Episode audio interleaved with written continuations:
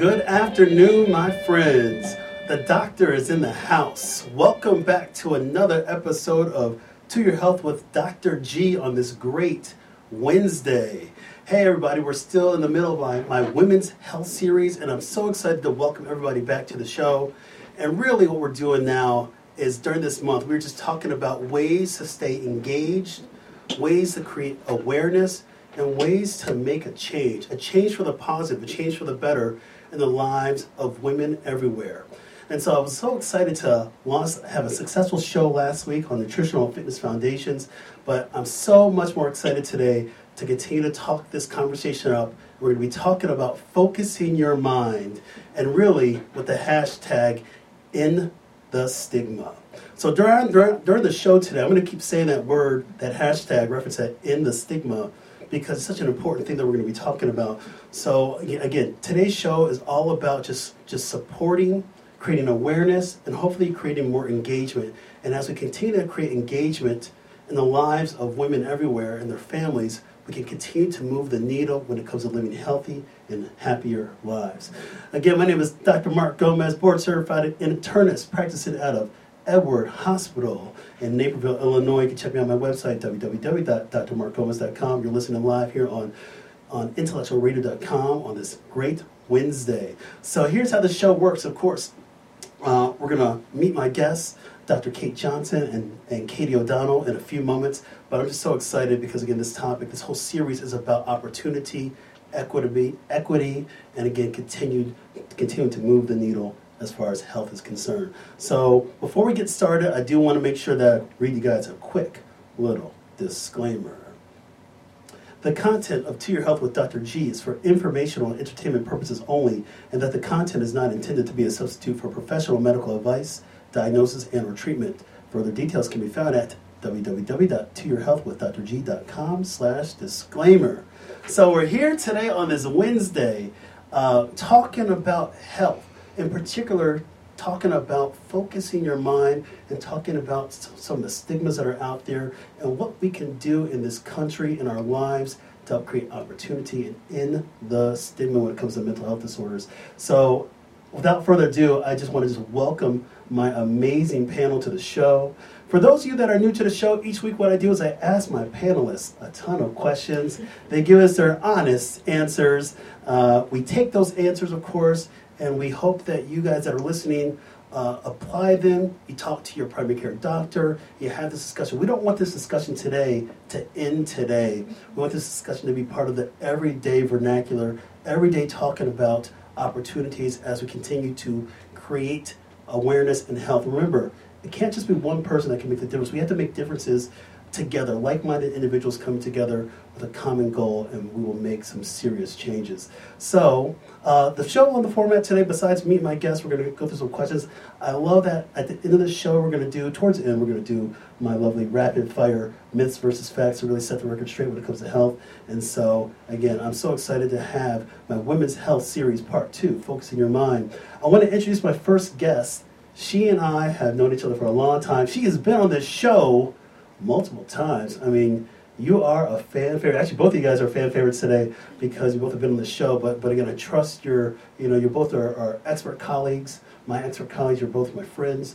And I think you both can convey the passion and the message of encouragement, that compassionate encouragement, that kindly encouragement that's needed to continue to have success in your health. So my first guest, she and I went to medical school together.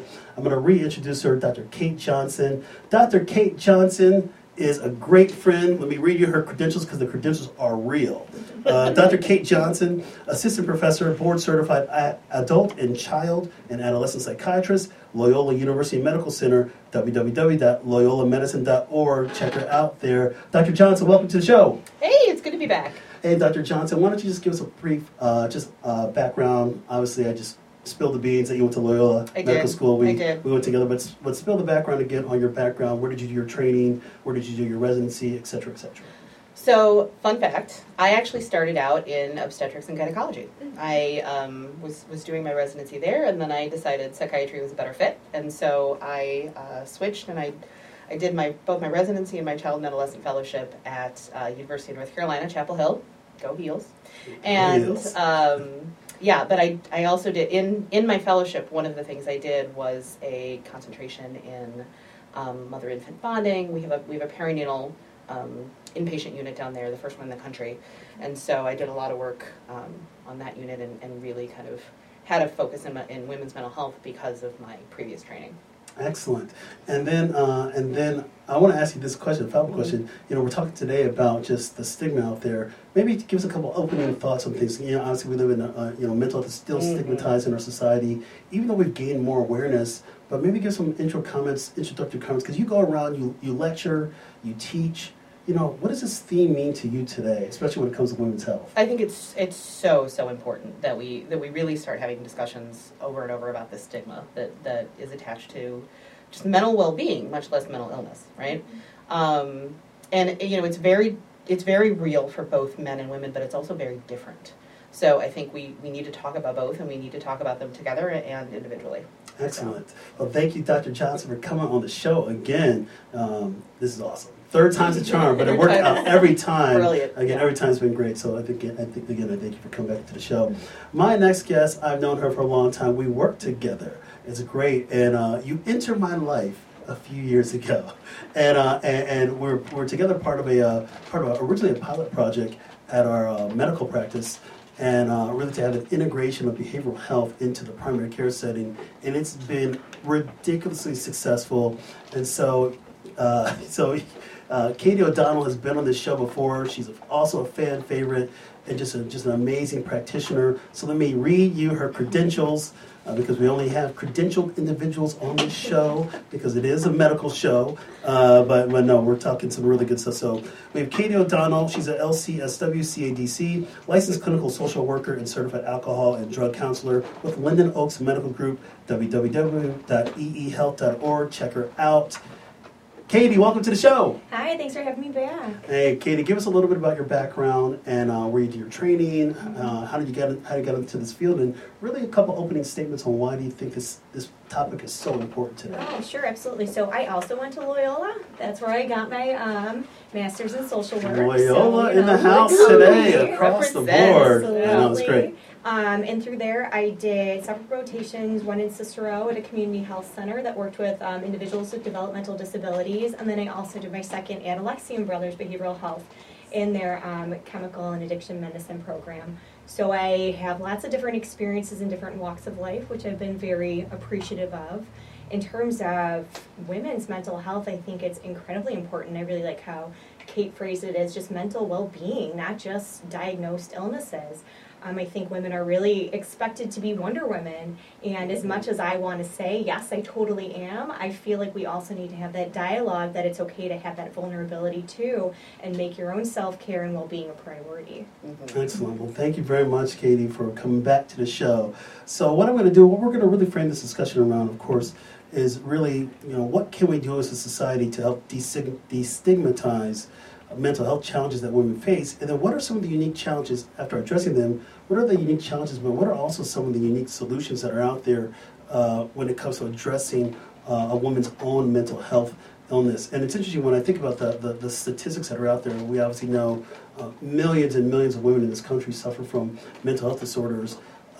Some of those women that have those conditions are working with practitioners, some are not. And really what we want to do is make sure that everybody has access to proper mental health services. Just like with any medical condition, as an internist, you know, we always talk about in the medical field, timely diagnosis is paramount because the options for treatment are so much more available. And really when I think about mental health, and I think about my role as a primary care doctor, but also working with you two as specialists, is that you two are you're part of the team. You know, anybody that's out there, you've got your team. I mean, you should have your primary care doctor. I talk about that all the time for just general well-being, physical health, mental, but also having a collaboration. And I think that's an important thing.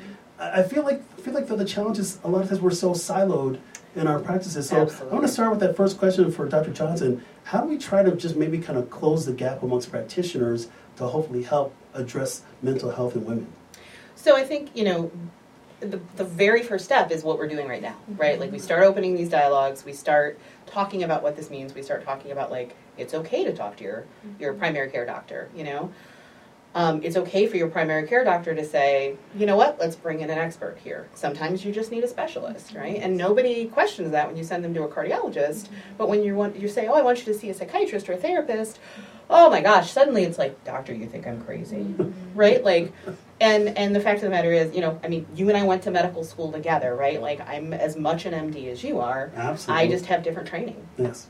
And so I think that's part of it is just getting people, both patients and doctors, to kind of have those conversations. And then the other thing is, you're right. I mean, we as a profession right now are still very siloed, and that's starting to change. And I think we encourage that change. I think we encourage a lot of communication. I think we, you know, like one of the things that I do in my many hats that I wear is I'm actually embedded in a primary care office one day a week, where I'm, you know, sitting in the clinic with the primary care docs, and I'm seeing my own patients and doing my own thing, but they can come over and say, you know, hey, what do you think about this? What can I do? Should I do this? Is this a bad? And just even beginning to have those conversations and have that like FaceTime, right? And that ease of conversation really opens a lot of dialogues. Excellent. I know for us, and Katie can please expand on this one. Part of the goal when we initially connected was to just kind of get rid of the initial stigma of having somebody with mental health disorders go to a mental health facility, mm-hmm. which has own connotations to it, and it's like, well, why don't you go to a place where you're normally comfortable at, which is your regular doctor's office? Mm-hmm. Can you talk about a little bit more about an integration standpoint from your perspective? Sure, absolutely, and that was kind of the spirit behind integration is, we really lose a lot of people by just providing referrals. So you can give handouts all day long about psychiatrists, therapists who you feel like would be a good fit for people, but the likelihood they're going to retain that piece of paper, that they're going to follow up with those providers afterwards, is really low. So when there can even be this warm handoff between primary care doctor and an individual therapist, a social worker, what have you, we can kind of make sure we're scheduling in the room, answering questions, like putting face to name. It makes it a little less intimidating. And again, like you said, when people are coming to a place they're already familiar with, they trust their primary care doctor, they know the people who work there, it's a little bit easier to come in and say, well, I'm not going to go, you know, see a shrink, I'm going to go see my doctor. I'm going to my doctor's office, which in my opinion, I feel like behavioral health really needs to be seen as medicine, mm-hmm. as healthcare, because there really isn't a difference between, you know, trying to get healthy in terms of mental and emotional problems versus, you know, pulmonary or cardiovascular. So that's where I kind of like how we can kind of provide that integration and start that dialogue and kind of take away maybe people we would miss because of some of those stigmas. Excellent. So Dr. Johnson, you know, we're here talking today about really what's out there for women's health and again, destigmatizing. Why don't we start out like this? You know, everybody out there that's been listening and watching, you know, you've been hearing, you've met my guests, you've been hearing some introductory remarks, and we know that this is a real challenge, but we're not, nobody's raising the white flag of surrender. You know, we want to do this together. As practitioners, we've all taken an oath of some form. I don't know what the oath was for a licensed clinical social worker, but I'm assuming it's almost like the MD oath. But you've taken an oath regardless, Katie, to provide a service because you're doing this because it's your calling, it's your passion, it's your purpose. And so the challenge is, you know, when we think about mental health is sometimes people may not realize that purpose that they have, and so, or they may not be able to express it. So let me ask this to Dr. Johnson. We know that mental health is part of just your overall health, mm-hmm. as well too. Absolutely. And we want people to live healthy lives. You used the word well-being, mental well-being earlier. How do we now, you know, in addition to talking about this like this, how can we give some practical advice? How can we just basically say, all right, if somebody's out there and they don't know that you exist or they don't know that Kate exists, how do we get people to know that, first of all, you guys exist? No. Well, I mean, this is a good start. So here we are, we're real. No, I think, you know, and I think because kind of as we've been discussing, like a good place to go is your primary care doctor and just say, like, I'm struggling with things, or not even I'm struggling. I would like this to be better, right? Mm-hmm. Like, I think we often wait until, you know, everything's kind of falling apart. And again, this is part of the stigma is that women should be able to handle it. We should be superwoman. It should be, you know, and so it's like, as things are falling through the cracks, you're kind of having that same dialogue of yourself of like, no, I should be pulling it together. nonsense. No, you shouldn't. If you broke your arm, if you had chronic headaches, you would go seek help for it. This is just the same thing, right? And you know, we're not like, you know, people still, I mean, how many years ago was this movie? But people still think One Flew Over the Cuckoo's Nest. They think, again, doctor, you think I'm crazy. They're going to lock me away. And no. I mean, you know, even inpatient facilities, right, are there to help. They're there to heal. It's not this crazy house that, you know, and just again, starting to kind of realize that, like, this happens to everyone. You don't have to hold it together until the last minute. Mm-hmm. You know, you should think about this as, you know, if you had a chronic cough, you'd go see your doctor. He'd send you to a specialist. It's the same thing. Mm-hmm. And furthermore, right, like we talk about how things are kind of kept in silos. The body doesn't get that, mm-hmm. right? Like your body is your brain is affecting your body. Your body's affecting your brain. It's all working in this beautiful symbiosis. And there's no reason to say, oh, we're not going to pay attention to half of that and expect the other half to get better, mm-hmm. right? So, you know, I think just starting to kind of even just pay attention, right, and understand the resources that are out there. And, like, people see therapists. I have a great therapist, right? And, yeah, like, I often say I am a good therapist because I have a good therapist, you know? Excellent. So people do this. It's not a big deal. It's part of just getting to the place you want to be and living your best life, and that is not even okay. That is awesome. Well, thank you for clarifying that. I mean, the energy is so real, and we want to build off this energy, this positivity. Let me ask you this, Katie. You know, we're talking about mental health very, very broadly, but let's get a little more specific. What are some of the common mental health disorders that women are facing today? You know, what are some of the diagnoses that you're seeing? I'd say, especially in a primary care setting, I get a lot of anxiety disorders and major depressive disorders. That's probably number one. And I'd actually kind of go a little bit further and say a lot of the people come in with adjustment disorders. Mm-hmm. So the difference between an adjustment disorder and major depressive disorder, anxiety, is they're in response to a stressor. So I see people who are having a major life crisis or something going on, or even a diagnosis, a medical diagnosis.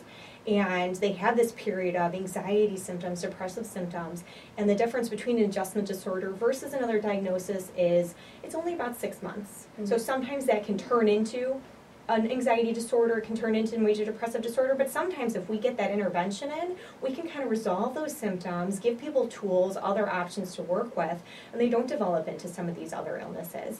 So when we're looking at kind of baseline what people come in with, I'd say anxiety and depressive symptoms, and they can manifest in so many insidious ways that sometimes we don't really realize, oh my gosh, this is what's going on. I even would say, how many tests have you run for patients when they're trying to rule out all these different diagnoses, and at the end of the day, we're looking at anxiety or depression. Excellent. Thank you for clarifying that. You know what I want to do? I want to take a step, even a further step back. You know, you guys just heard about some of the common disorders that are out there that Katie so eloquently stated. But let's take a step back. Actually, I want to frame this a little bit differently. You know, and I'll ask this question to Dr. Johnson. Mm-hmm. Can you give us a little bit of, like, history a little bit, because, you know, we're talking about women's mental health in the present time, but the old saying, to know where you're going, you have to know where you came from. Mm-hmm. And so how has women's health, mental health, evolved in this country, even, like, you know, 30, 40, 50 years ago, to, like, what's happened? Because obviously I feel like it wasn't talked about a lot. We're talking about it a lot more commonly now, but what's kind of the evolution of it? How was it, like, 50 years ago, 30 years ago, and how's it evolved to now? Or even, like, and I'll ask you a second question, because why not? Because I like you so much. How has it evolved since you did your training? Oh. Whoa. All right. But let's start with a little bit of history. Like, how has women's health addressed, like, in the past? I mean, it wasn't. Okay, fair enough.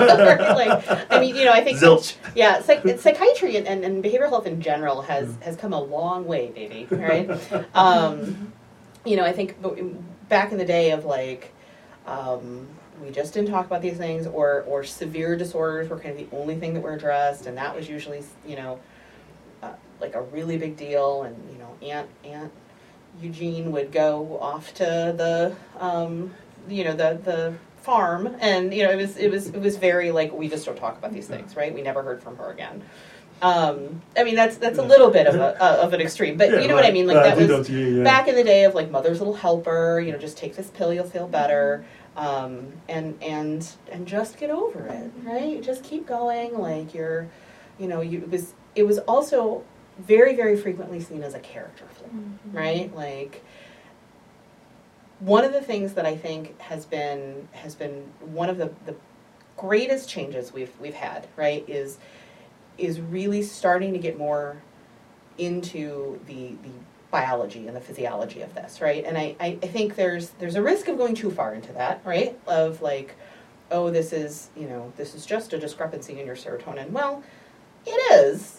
Why is that is a whole different, you know, why is that true is a whole different story. But I think we've really kind of come a long way in saying like, oh, no, wait, this is a physiologic process, right? Like it's affected by a lot of different things. There are behavioral components. There are, you know, the way your mind thinks and the way your kind of psyche works affects your neurochemistry, right? And while part of the way we help that neurochemistry is not only through medications, right? Therapy.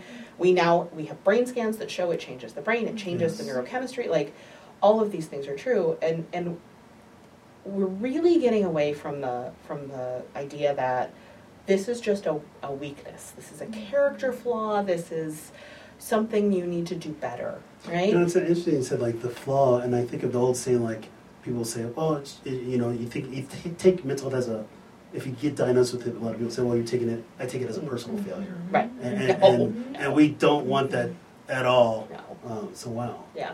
To speak to your second question, actually, one of the most exciting things to me is that over the last few years, we really have started to see the influence of trauma, mm-hmm. right? And we've really started to legitimize when things happen, they affect us on a neurochemical and physiologic level.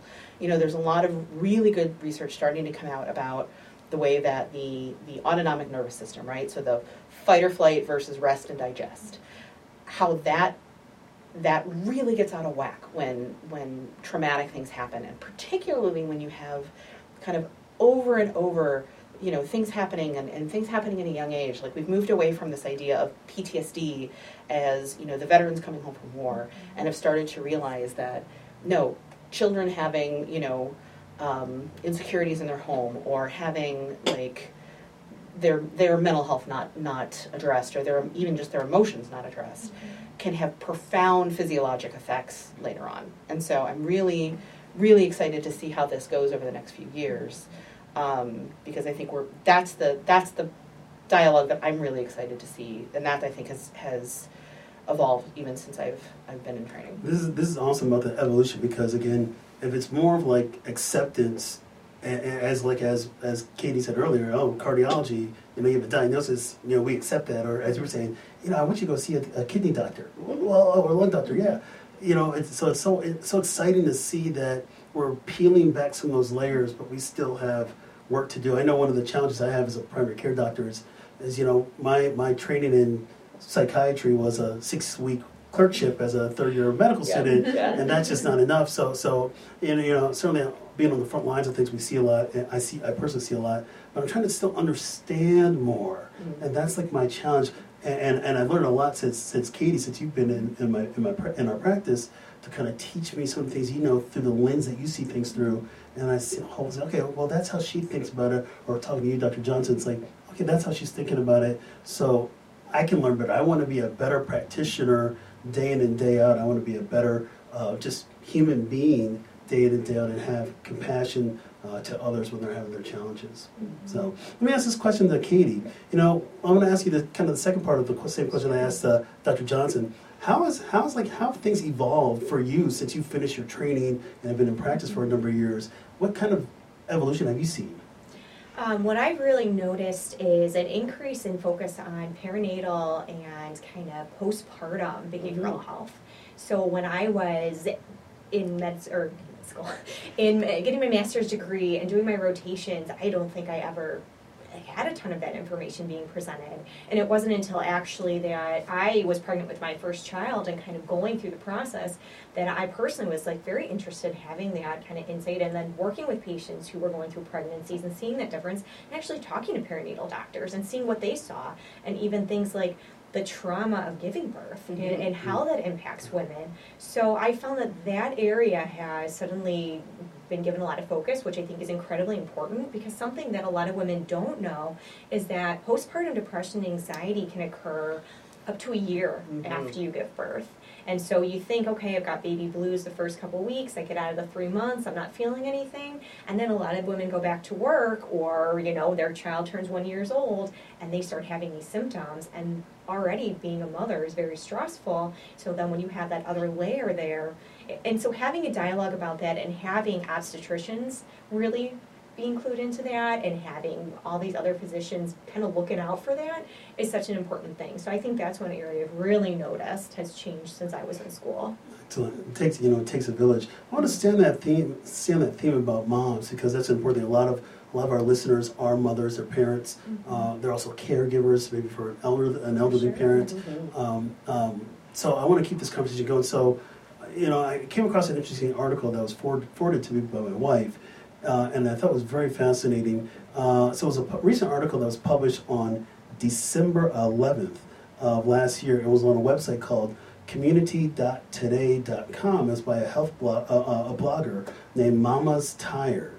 And it was about, first of all, the name's amazing, but she's blogged a lot about her own personal experiences. And so she blogged about how, talked about a very real but undiscussed mental health issue known as stay-at-home mom depression, and you know, and basically, you know, balancing the tasks of raising children and running a household can be just tremendous, while simultaneously fending off comments that will say, "Oh, you know, you're so lucky to be at home alone," and all that kind of stuff. And the reality is that a lot of those women will have symptoms like isolation or a loss of self, a loss of identity.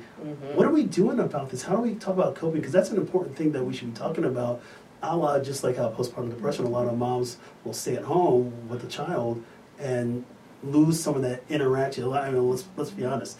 A lot of mothers out there were on a stay-at-home moms were on a career path. They left the workforce to raise children. And then a lot of other people start attacking that. What are we doing about this? I'll ask the question to Dr. Johnson. Okay. As I'm looking at both of you, I'm like, who wants to answer the question first? Who's my guinea pig? But what are we doing about this? I mean, I think a lot of, just one of the most common things I hear is, I'm supposed to be doing X, Y, and Z, right? This is supposed to be, or this is supposed to be beautiful, and I hate it, right? Like, you were talking about trauma, childbirth.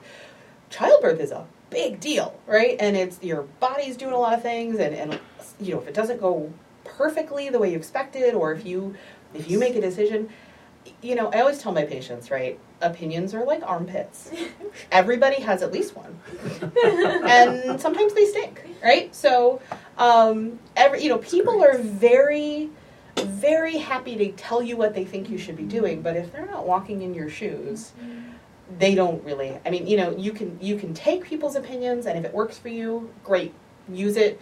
Say, thank you for that advice, this is a great idea, I'm going to do this, right? If it doesn't apply to you, it is totally okay to just be like, thank you for that, I'm going to go do what I need to do for myself, right? And I think that's part of what I think we really need to work towards, is saying, like, you know, we can offer helpful advice, sure, whatever, but we really have to stop, like, deciding for other people what they need to be doing and what, you know, what's supposed to be. Because we all have these internalized ideas that's like, this is supposed to be the best time of my life, and my, you know, Mama's tired. No, and, and oh my gosh, 2-year-olds are so loud. Well, yeah, they are. And you can love your kids and still be like, could you be quiet for a minute, right? Like, you know, I think we really need to start, and I feel like we have started some of those dialogues of, like, you know what, motherhood is not always perfect. Womanhood is not always perfect, right? The other thing that I hear a lot of is, you know, and I certainly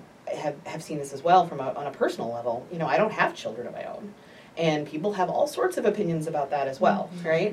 And, you know, this, even to the, I mean, we talk a lot about this in physician circles, right? About, like, oh, I'm, you know, often in my career I've been expected to pick up the call schedule for people out on maternity leave, or, oh, you can take Christmas because you don't have kids, you know, like, which personally I'm happy to, but it's not necessarily an assumption people should make, right? Yeah. And so that idea of like, this is what you should be doing, whether it's you should be home with your kids instead of having a career, you should be, you know, your kids should be in daycare and you should be, you know, continuing your job, you should have kids, right? Like, all, it's just, it really gets into that place where you start to feel like, well, whatever I pick, I'm going to pick the wrong thing. Yeah. You know, somebody's going to tell me I'm wrong. So. I don't want people to second-guess themselves or second-guess their opinions or, you know, and you want to acknowledge certainly people that are having this. Sometimes those people may not speak up or it might be hard for you to pick up on that. Mm-hmm. I'm hoping that people have a trusted resource that they can talk to, but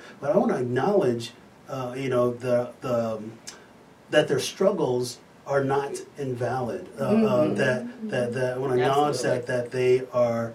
people can be cared for, and it's like with just anything, you know, we talk about, hey, we're having this conversation. Well, people are having that conversation out there later on. You know, we learn from experience, and so we want to have that, encourage that.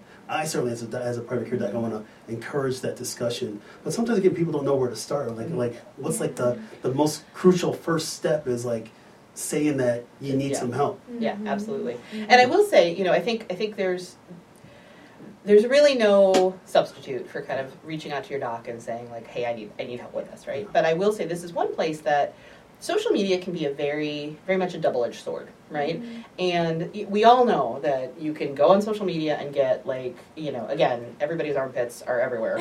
And, but one of the things I really appreciate is that there are these, you know, Facebook groups and online resources and communities. Yesterday I saw a new mom who was like, I was so grateful to hear from some of these other moms in the community that they've had struggles like this too, you know, because my family doesn't get it and this and the other, and I'm afraid to talk to, you know, so-and-so. And so it really has been helpful to hear that other people sometimes wish, you know, they could just take a nap or they have trouble getting, you know, resources mobilized or whatever. And she's gotten really tremendous support. I mean, people, you know, brought over diapers when she needed them and that kind of stuff. And so there are definitely, you have to be very careful about who you trust and who you listen to. And again, it's the same thing as like whoever's telling you in the grocery store that your kid should not be eating that, you know, chocolate bar, like whatever.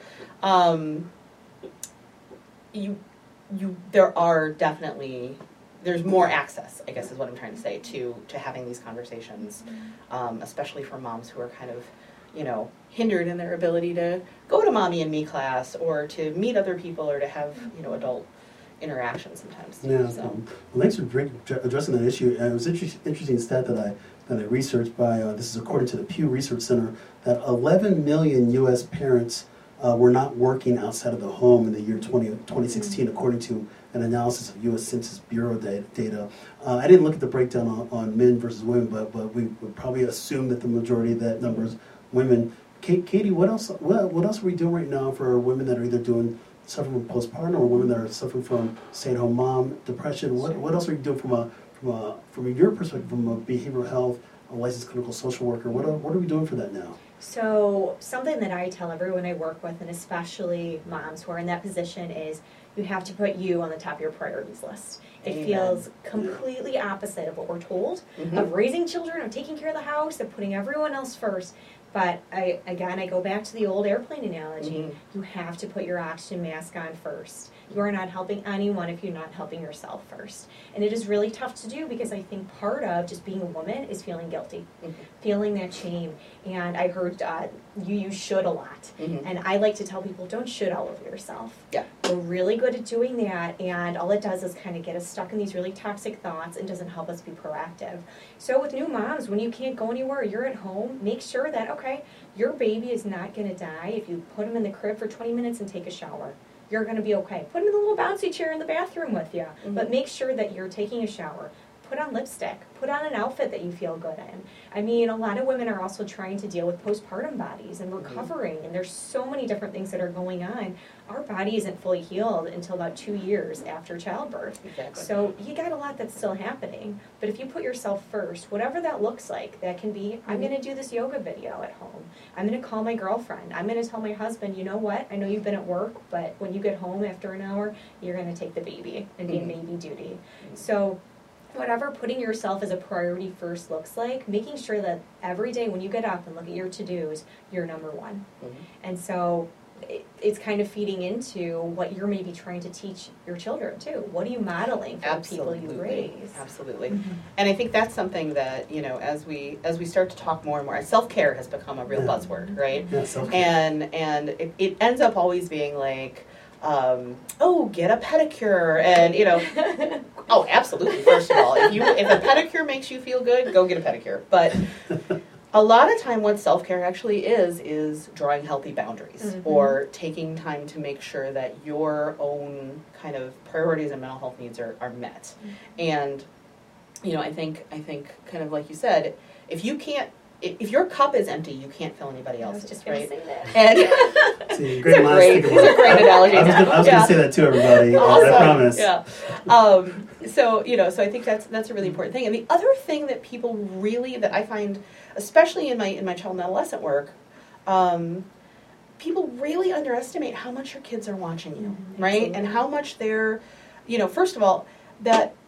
One of the reasons I think it's so important that we're starting to talk more about postpartum is that infant bonding is significantly impacted by postpartum anxiety and depression, right? And these kids, you know, you're really doing something for your children's well-being and your children's future to take care of yourself and make sure that you're able to mirror them and hear their needs and really engage and take care of your children.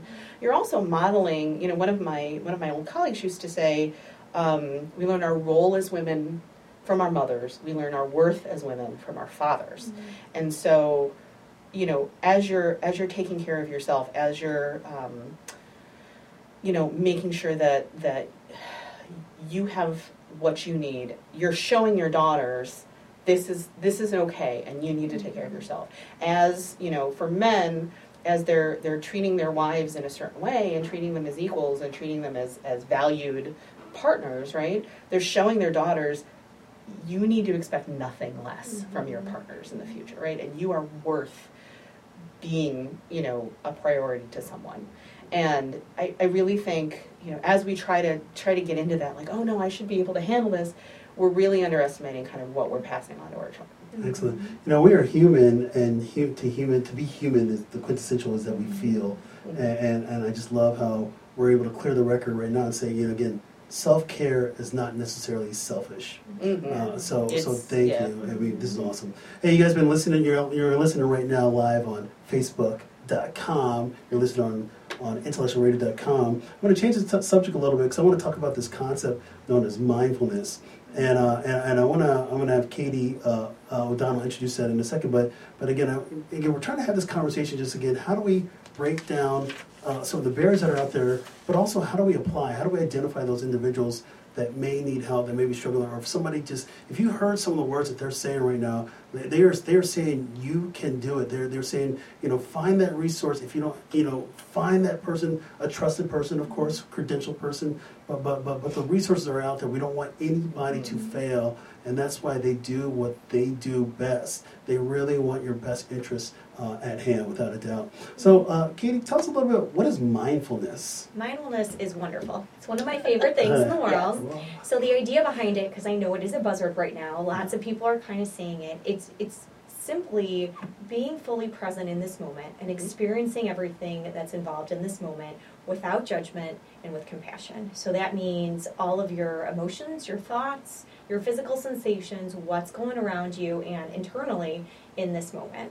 So I think a lot of people have this idea that mindfulness is, you know, the Dalai Lama on the mountain, no thoughts in there, completely zen. It's actually almost the opposite of that. Mm-hmm. When you are so fully present and aware of this moment, you are so in tune with everything that's going on. You're feeling your feet on the ground, clothing on your skin, things that your brain normally tunes out, and it helps you really be grounded in this moment, which is the only moment we can do anything with. Mm-hmm. Dr. Johnson, how would you apply like mindfulness to what we're talking about today? You know, we're talking about we've touched base on depression, we've touched base on anxiety, stress, adjustment disorder, mm-hmm. things that a lot of women are going through. How would you apply mindfulness to these kind of principles as a therapeutic option? Obviously, there's medications, there's behavioral therapy training, but how would you apply mindfulness? One of many tools, but it's an important tool, right? Mm-hmm. I think this is, you know, this is a really, really helpful concept, especially for anxiety, mm-hmm. right? Like, anxiety is so focused on the future, is so focused on what might happen, what could happen, preparing for things. You know, people don't realize how much energy they're putting into predicting what's going to happen, right, and dealing with what could happen. And so for me, you know, the idea of kind of coming back into the moment and saying, like, whatever's going to happen, I'm going to handle that, right? Like, I have made it to this point. I've survived everything I've been through.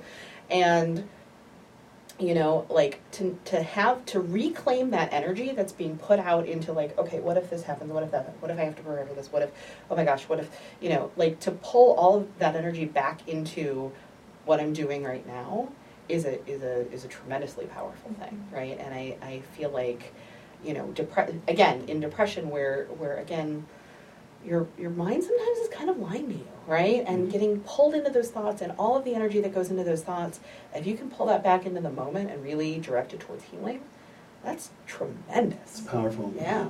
So it's interesting. I like to do some mindfulness minutes myself. One of my things I like to do, and I'm a horrible singer, but yes, on my way to the office, am I screaming singing at the top of my lungs in the car? The answer is yes. And it helps center me mm-hmm. and sets the tone for me to deal with my day. And everybody makes mindfulness personal. Mm-hmm. You know, some people may wake up early in the morning, mm-hmm. take a few moments to breathe, or some people may, like, when was the last time you, like, looked at stars or whatever? Mm-hmm. Or as Katie's saying, you know, feeling the clothes on your body, you don't normally do that. Mm-hmm. And but I just really think about setting the tone for the day, mm-hmm. and it's so interesting how you both have made the connection on applying it to what we're talking about today on dealing with mental health and destigmatizing the challenges that women face day in and day out. And I think, you know, one thing that's really worth talking about is people, like you said, singing in the car on the way, or just taking a moment, taking a moment to center yourself.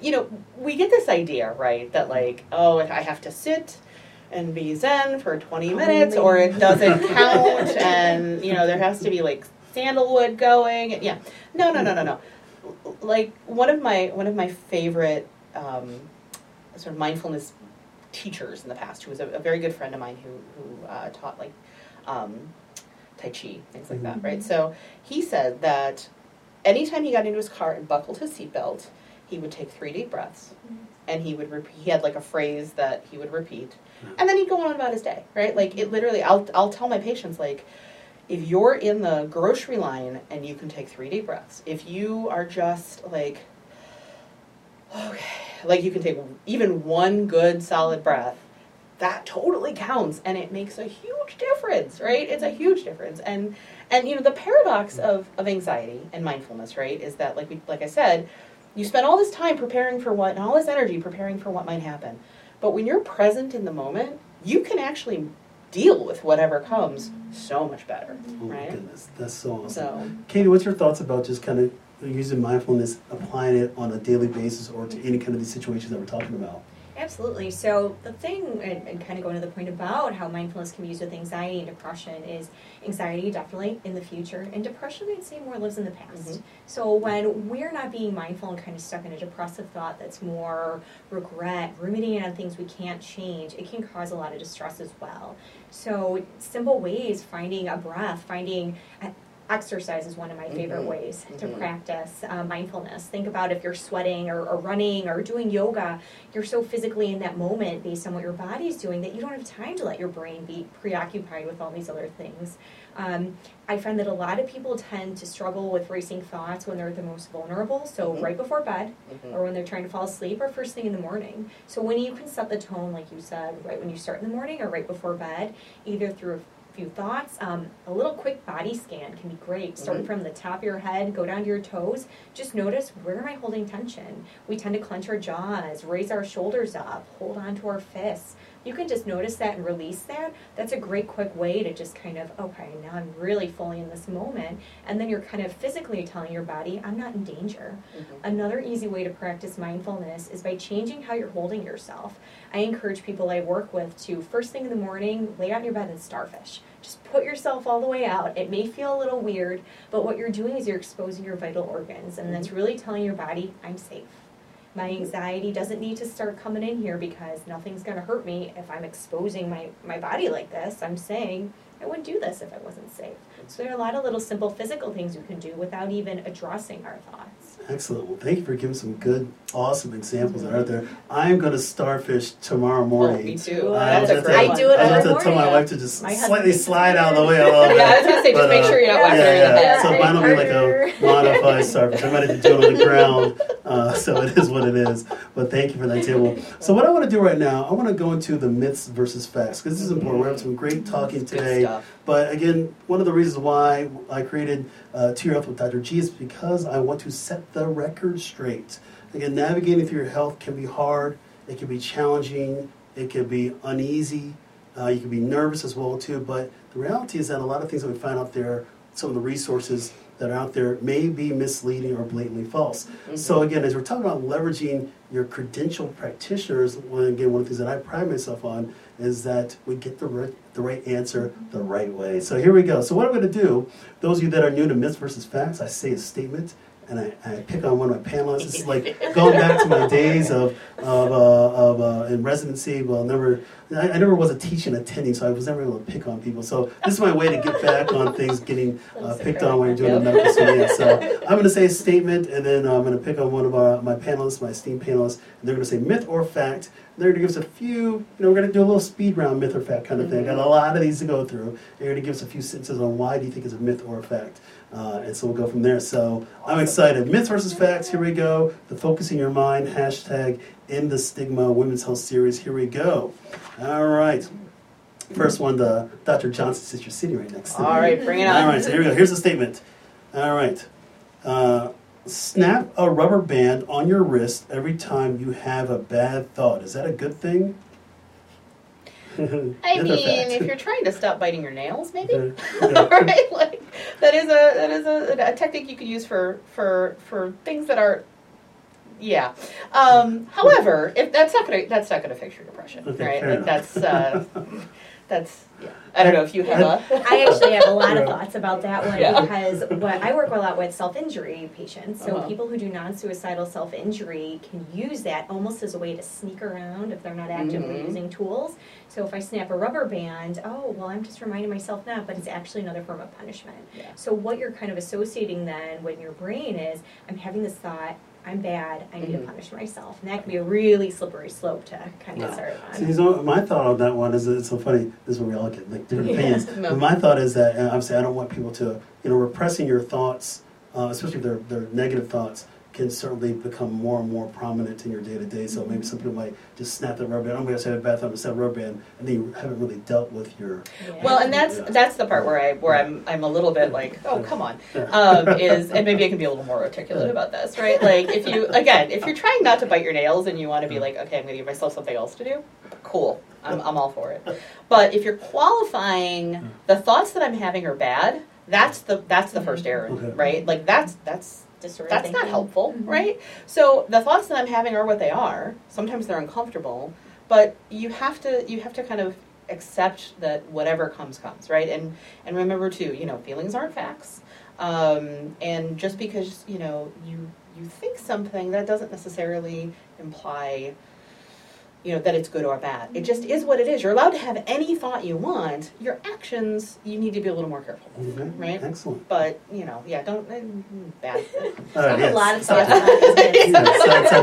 Here we go. Here's the next statement for Katie O'Donnell. Here we go. Statement. Depression isn't real. It's something in your head and/or it's being lazy. Myth or fact? Myth.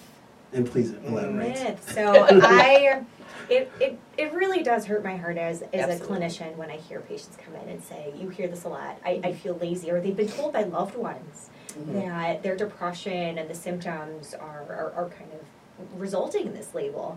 And so much with depression is there's anhedonia, which is a lack of interest in things that used to bring you pleasure, or the ability to feel pleasure, isolation, so you're not doing things, low motivation, increased fatigue, so people are sleeping all the time. So when we're associating laziness to these very real and very disruptive symptoms, it again just kind of brings on those feelings of shame and guilt, and people are less likely to then seek help and look for other options if they feel like, well, this is just an inherent character flaw, opposed to a trauma, brain chemistry, you know, biology, all these different things that are really going on. So yes, definitely. Here you go. There was a there was a moment in actually one of the Harry Potter books where Harry says, I think this is all in my head, and Dumbledore says, of course it's all in your head, that doesn't mean it's not real. Yeah.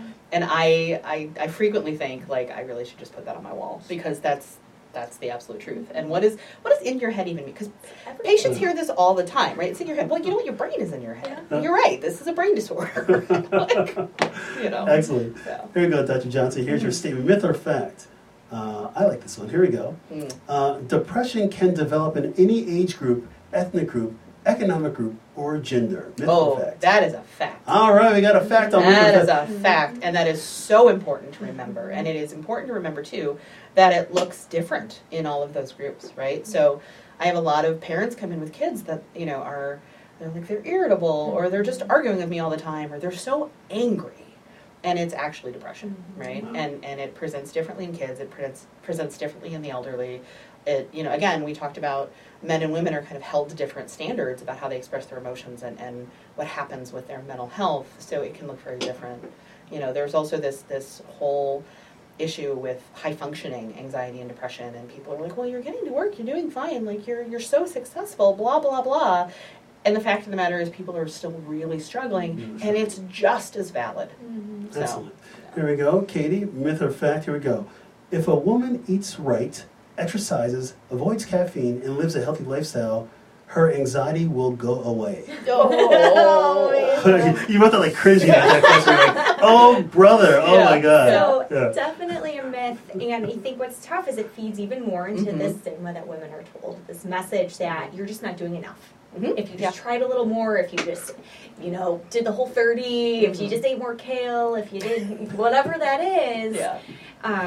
And really, all those things are wonderful. Right. And, absolutely. I mean, if you want a quick fix for anxiety and depression, go for a walk. Go do any kind of physical activity that'll put some endorphins going, those feel-good chemicals. That is the number one most quick and kind of effective way to, in the moment, help with symptoms. Not going to be a cure-all forever. You see triathletes, Olympians who have anxiety and depression. So when we're looking for this one quick fix or fix-all, it kind of takes away from the legitimacy of an illness, and it goes back to a character flaw. So definitely not. And I think we cannot say that enough, that depression, anxiety, mental illness, it's not a character flaw. No, it is not a failure. It is just a thing, like, we all deal with. Cancer is not. High blood pressure is not. Again, hashtag end the stigma. This is great. So here's the next one. Dr. Johnson, we'll do a couple more of these. I like this. All right, here we go. I haven't yet to ask you like one clinical question about medication, but here we go. Many people with depression are helped by medication. That is very true. All right. That is very true. And, you know, I tell my patients, right, like, this is one tool in the box. You know, you can't build a house only using a hammer, because if you ever tried to paint with a hammer, that's not going to go very well. So think about this as one tool you're using, right? It's not it's almost never the silver bullet, right? Like, you take a pill, suddenly everything's amazing. You definitely want to you want to make some of those, you know, positive lifestyle changes. You want to make self-care a priority. You want to have a good therapist and skills that you're working on. But also, you know, if your chemicals are out of whack, right? And you're trying to do all these things, it's like trying to get down a river without a paddle. Like, you're not gonna get where you need to be. And so this is, you know, if you think of this as your hammer, you're gonna need it to frame the house, you're gonna need it, but you're also gonna need all these other things. It's just one piece of the puzzle. I think for a lot of people, that's a lot more palatable. The other common misconception is once you start a medication, you're on it forever, right? Sometimes that's true. Sometimes that's very important. In the same way that some diabetics have to be on insulin. They're on it. Yeah, some, you know, I'm going to be taking thyroid hormone for the rest of my life, right? Like, we accept those things, and there's no stigma around that. Like, okay, cool.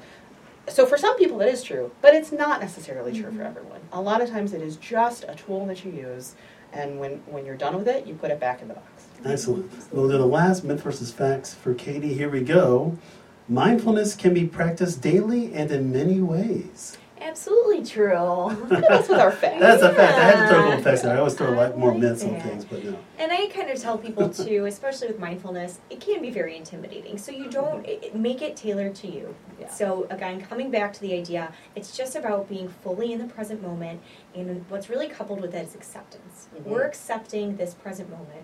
We're accepting how I'm feeling, what I'm thinking, what I'm experiencing, and that's the tough part. But acceptance, just like so many different things we do, like I wish we could take one bite of broccoli and we're good forever. Acceptance is something we're doing every single day over and over again. So if we can just accept in this moment, I'm having a hard time. In this moment, I'm not very comfortable. Mm-hmm. But I can accept that and I can be fully present in it instead of trying to run away from it, instead of trying to deny it. It can help us be more effective moving forward and also kind of get some of that power back. Like, I can do something about this now if I'm accepting this as my reality. And I think that's a really important point that, you know, acceptance isn't just, these are the things I want to accept, right? It is absolutely okay to be uncomfortable. Mm-hmm. And I think, you know, particularly as Americans, we kind of don't ever want to deal with discomfort, right? I don't ever want to even think about being uncomfortable. But you know what? And I am so full of cliches today. I'm sorry for this. Well, I like the armpit one from earlier. Yeah, the caterpillar doesn't come out of its cocoon because it's comfortable, right? The caterpillar would stay in there forever if it was comfortable. But it's when it gets to the point that staying in there becomes too uncomfortable that it actually changes, right? And so I think, you know, that's a big deal for a lot of people, is that if you allow yourself to be like, you know what, I don't like this, you will be closer to getting to where you want to be. Excellent. Well, hey, this has been an awesome discussion and just really talking about really some of the challenges that are out there. But I think we've really, you know, again, I want people to take this conversation and keep it going all the time, every day. Destigmatize. We got to do better together.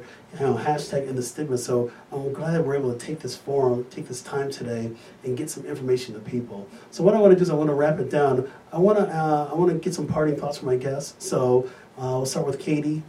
Katie, just give us a few tips that are out there, or things that your kind of final thoughts on how do we best for women? How do we best # in the stigma? Absolutely. I think the first part is like what we're doing here, having this dialogue.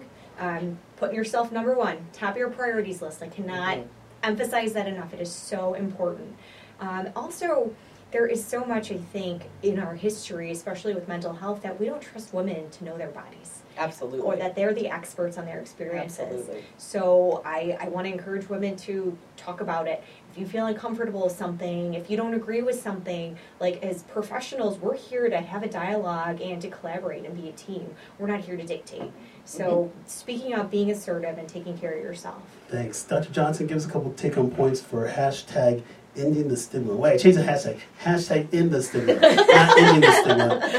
# in the stigma. My first tip is always know your hashtag. Yes, know the hashtags. Yes. It's true. Yeah, no, I think, you know, it is a tremendously brave thing to say, this is not okay with me, right? And I think, you know, as we're in the era of, you know, Me Too and Time's Up and all of those things, and I think we're starting to, like you said, trust people to talk about their own experience. And, you know, the more that each of us can speak to our own truth, I think the stronger we're going to be as a community. Thanks, Dr. Johnson. My final words are this, guys. This has been just a great discussion today. You know, be more honest about your own experiences. You know, realize that there are truths, as Dr. Johnson just said, there are truths that can be modeled and passed on even to the next generation, your colleagues, your friends, your daughters, the next generation of people. But there's truths that can be modeled and passed on. And lastly, we have to do this together. Have this forum like this is so important, but we have to do this together to make measurable change. So you've been listening and watching live on Facebook at intellectualradio.com. This episode is written by Mark Gomez and Tiffany E.R. Gomez. producer is Tiffany E.R. Gomez. Yes, music is by the wonderful Mr. Havis. Hey, you guys been listening? I mean, this has been a great, you know what? Next week, we're going to continue our Women's Health Series, Part 3, Ideal Cardiovascular Health. Thanks a lot, guys. Thanks for listening. See you later, and peace out.